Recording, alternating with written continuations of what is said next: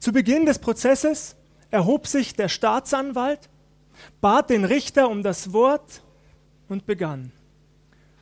Euer Ehren, der Angeklagte ist zweifelsohne all der schrecklichen Taten schuldig, die ihm zur Last gelegt werden. Ich bitte Sie jedoch gleich zu Beginn dieses Prozesses, lassen Sie diesen Mann frei. Ein Raunen ging durch den vollbesetzten Gerichtssaal. Damit hatte nun wirklich niemand gerechnet, doch schon im selben Moment wurde es wieder mucksmäuschenstill. So still, dass man eine Stecknadel hätte fallen hören können. Der Staatsanwalt fuhr fort.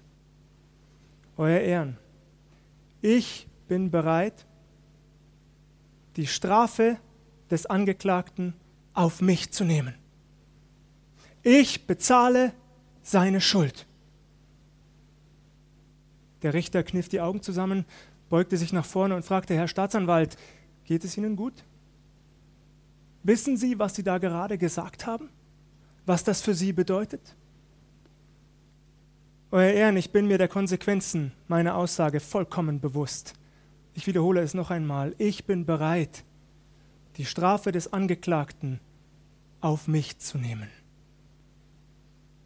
Wenn Sie diese Geschichte hören, denken Sie vermutlich auf der Stelle reine Fiktion. Das ist noch nie vorgekommen, ich sage Ihnen doch. Bis heute kommt es immer und immer und immer wieder vor. Und alles, ja alles nahm seinen Anfang in einem kleinen, unscheinbaren, vermutlich sogar eher ungemütlichen Stall zu Bethlehem, Judäa im Nahen Osten.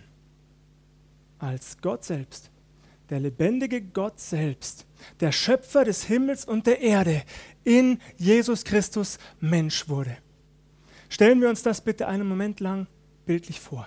Versetzen wir uns dazu 2000 Jahre zurück in die Vergangenheit. Damals saß Gott auf seinem Thron im Himmel. Seit Jahrhunderten, seit Jahrtausenden hatte er das Treiben der Menschen beobachtet. Sein Herz war ihm schwerer und schwerer geworden. Immer betrübter und trauriger war er geworden weil er gesehen hatte, dass wir uns tiefer und tiefer und immer tiefer in Schuld und Sünde verstrickten, dass wir ohne ihn verloren gehen würden. Also beschloss er,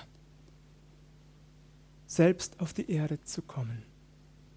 Er erhob sich von seinem Thron, er legte seine königlichen Gewänder ab, prunkvolle Gewänder aus Purpur mit Gold bestickt, er nahm seine Krone von seinem Haupt, reichte sie einem seiner Engel, durchschritt den Thronsaal, stieß die schweren Flügeltüren auf, bestieg seinen himmlischen Thronwagen und begab sich hinunter auf die Erde in einen ärmlichen, erbärmlichen Stall. Warum? Aus lauter Liebe zu ihnen und mir.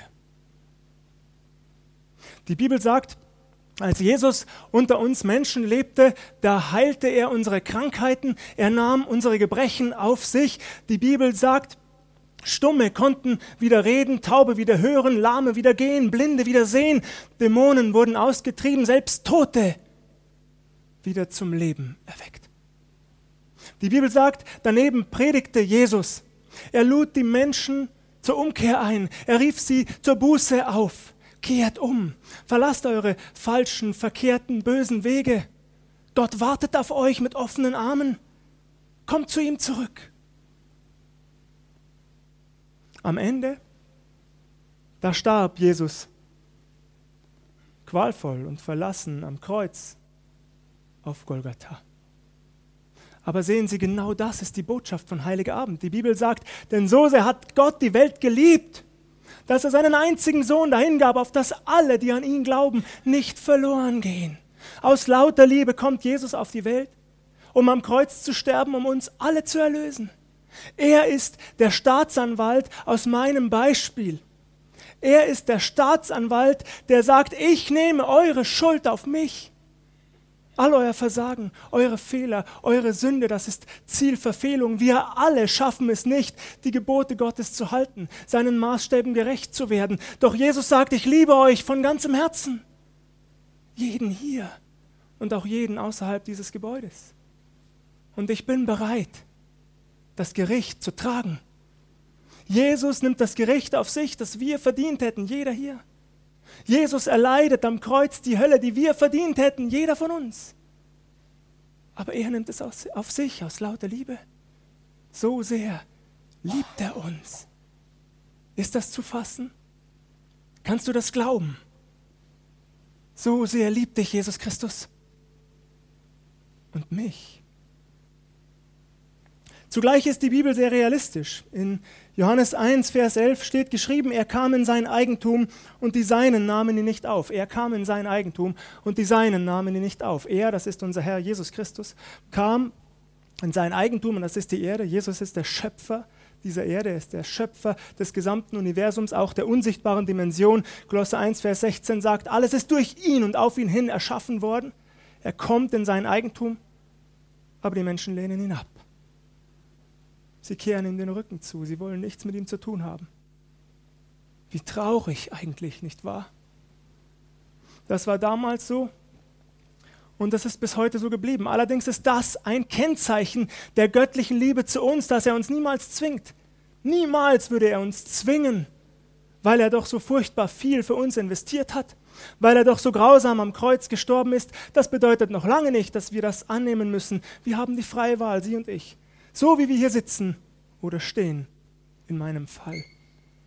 Gott lässt uns die Wahl. So sehr liebt er uns. Niemals würde er uns zu etwas nötigen, das wir nicht wollen. Aber er bietet es uns an. Das ist mein Geschenk meiner Liebe, meiner Güte, meiner Barmherzigkeit. Und du darfst es annehmen. Ich frage mich, warum sind wir Menschen so leichtfertig, was Jesus betrifft. Und dieses wertvollste Geschenk, das es jemals gab und jemals geben wird. Ich garantiere Ihnen eins, ich garantiere Ihnen, Sie werden heute Abend jedes Geschenk, das Sie erhalten, annehmen. Jedes. Was auch immer es sein wird. Eine neue Halskette, eine goldene Armbanduhr, eine DVD, ein Buch, ein Flachbildschirm, eine Urlaubsreise ein Auto, was auch immer es ist. Sie werden es annehmen, garantiert. Und das sollen sie auch. Und sie sollen Freude daran haben und es genießen. Aber ich frage mich, warum lehnen Menschen dieses Geschenk ab? Das teuerste, beste, größte, wertvollste Geschenk, das es jemals gab. Warum? Wie leichtfertig ist das? Nichts bleibt in Ewigkeit, außer das, was Jesus getan hat am Kreuz auf Golgatha. Ist uns das klar? Alles vergeht, aber das bleibt. Und Jesus sagt, ich liebe dich. Nimm es an. Das ist die Botschaft von Heiligabend und nichts anderes. Die Vergangenheit hat mich gelehrt, dass das leider nicht so deutlich gepredigt werden wird, wie es sollte. Viele andere Themen stehen auf den Agenten der Kirchen weit oben heutzutage. Und bitte missverstehen Sie mich nicht, bevor Sie mir einen Vorwurf machen, alles wichtige Themen. Wir alle wünschen uns Frieden in der Ukraine, oh ja, dass die Kinder wieder lachen können dort und frei leben. Wir alle wünschen uns, dass diese Erde noch möglichst lange Bestand hat und auch unsere Kinder und Kindeskinder sie noch nutzen und genießen können, bis Jesus wiederkommt. Ja, das wünschen wir uns, aber das sind nicht die Themen von Heiligabend. Das waren sie nie und das werden sie auch niemals sein. Das einzig wichtige Thema an Heiligabend und aus meiner Sicht auch sonst ist Jesus Christus der Erlöser. Aber die Kirchen, sie schreiben sich den Klimaschutz auf ihre Fahne, als sei nichts wichtiger als das. Doch es gibt eine Sache, eine Person, die wichtiger ist als alles andere und das ist Jesus Christus. Nur er und sonst nichts. Und die Frage ist, was machen Sie mit Jesus? Was bedeutet sein Geschenk der Liebe und Vergebung und des Neuanfangs Ihnen ganz persönlich? Wissen Sie, was mir so schmerzlich bewusst geworden ist in der vergangenen Woche, als ich mich auf heute Nachmittag vorbereitet habe? Dass sich der Teufel ins Fäustchen lacht. Wir Menschen wollen das nicht hören. Es ist aber eine Tatsache. Der Teufel, er lacht sich ins Fäustchen. Er denkt sich, so leicht sind die Menschen zu verwirren, so leicht sind sie zu verführen, so leicht sind sie zu belügen, dass sie sogar an Heiligabend lieber über Weltfrieden sprechen oder soziale Gerechtigkeit, anstatt an je, als über Jesus Christus, den Erlöser. So leicht sind sie zu blenden, die Menschen, und er lacht sich schlapp über uns. Aber wir haben die Möglichkeit, heute Abend unsere Prioritäten gerade zu rücken und zu sagen, ja, Herr Jesus Christus, hier bin ich vor dir. Eigentlich bin ich schuldig. Aber von ganzem Herzen danke ich dir dafür, dass du meine Schuld auf dich nimmst, dass du bezahlst. Er ist der einzige Weg. Jesus sagt in Johannes 14, Vers 6, ich bin der Weg, die Wahrheit und das Leben. Niemand kommt zum Vater denn durch mich. Niemand kommt zum Vater außer durch Jesus Christus. In Apostelgeschichte 4, Vers 12 steht geschrieben, und in keinem anderen ist das Heil. Auch ist kein anderer Name unter dem Himmel den Menschen gegeben, durch den sie sollen selig werden. Nur Jesus Christus. Kein führender Politiker, kein noch so mächtiger Herrscher, keiner der Propheten, die vor tausenden von Jahren gelebt haben. Keiner rettet außer Jesus Christus. Und er steht heute vor ihnen mit weit geöffneten Armen und er sagt, ich liebe dich. Und ich bitte dich, nimm das an öffne mir die Tür deines Herzens. Was werden sie tun? Ich sage ihnen, was geschieht, wenn sie ihre Herzenstür öffnen. In Johannes 1, Vers 12 steht geschrieben, wie viele ihn aber aufnahmen, denen gab er Macht, Gottes Kinder zu werden, denen, die an seinen Namen glauben. So viele ihn aber aufnahmen, denen gab er das Recht, Gottes Kinder zu werden, sagt die Bibel. Wollen sie ein Kind Gottes sein? Ich wünsche es ihnen. Sie haben die Wahl. Und ich bete für sie von ganzem Herzen, dass sie die richtige Entscheidung treffen. Eine Entscheidung mit Ewigkeitswert. Gelobt sei Jesus Christus dafür, dass er uns so sehr liebt, dass er die Tür in die Ewigkeit weit aufgemacht hat für alle, die das annehmen. Amen.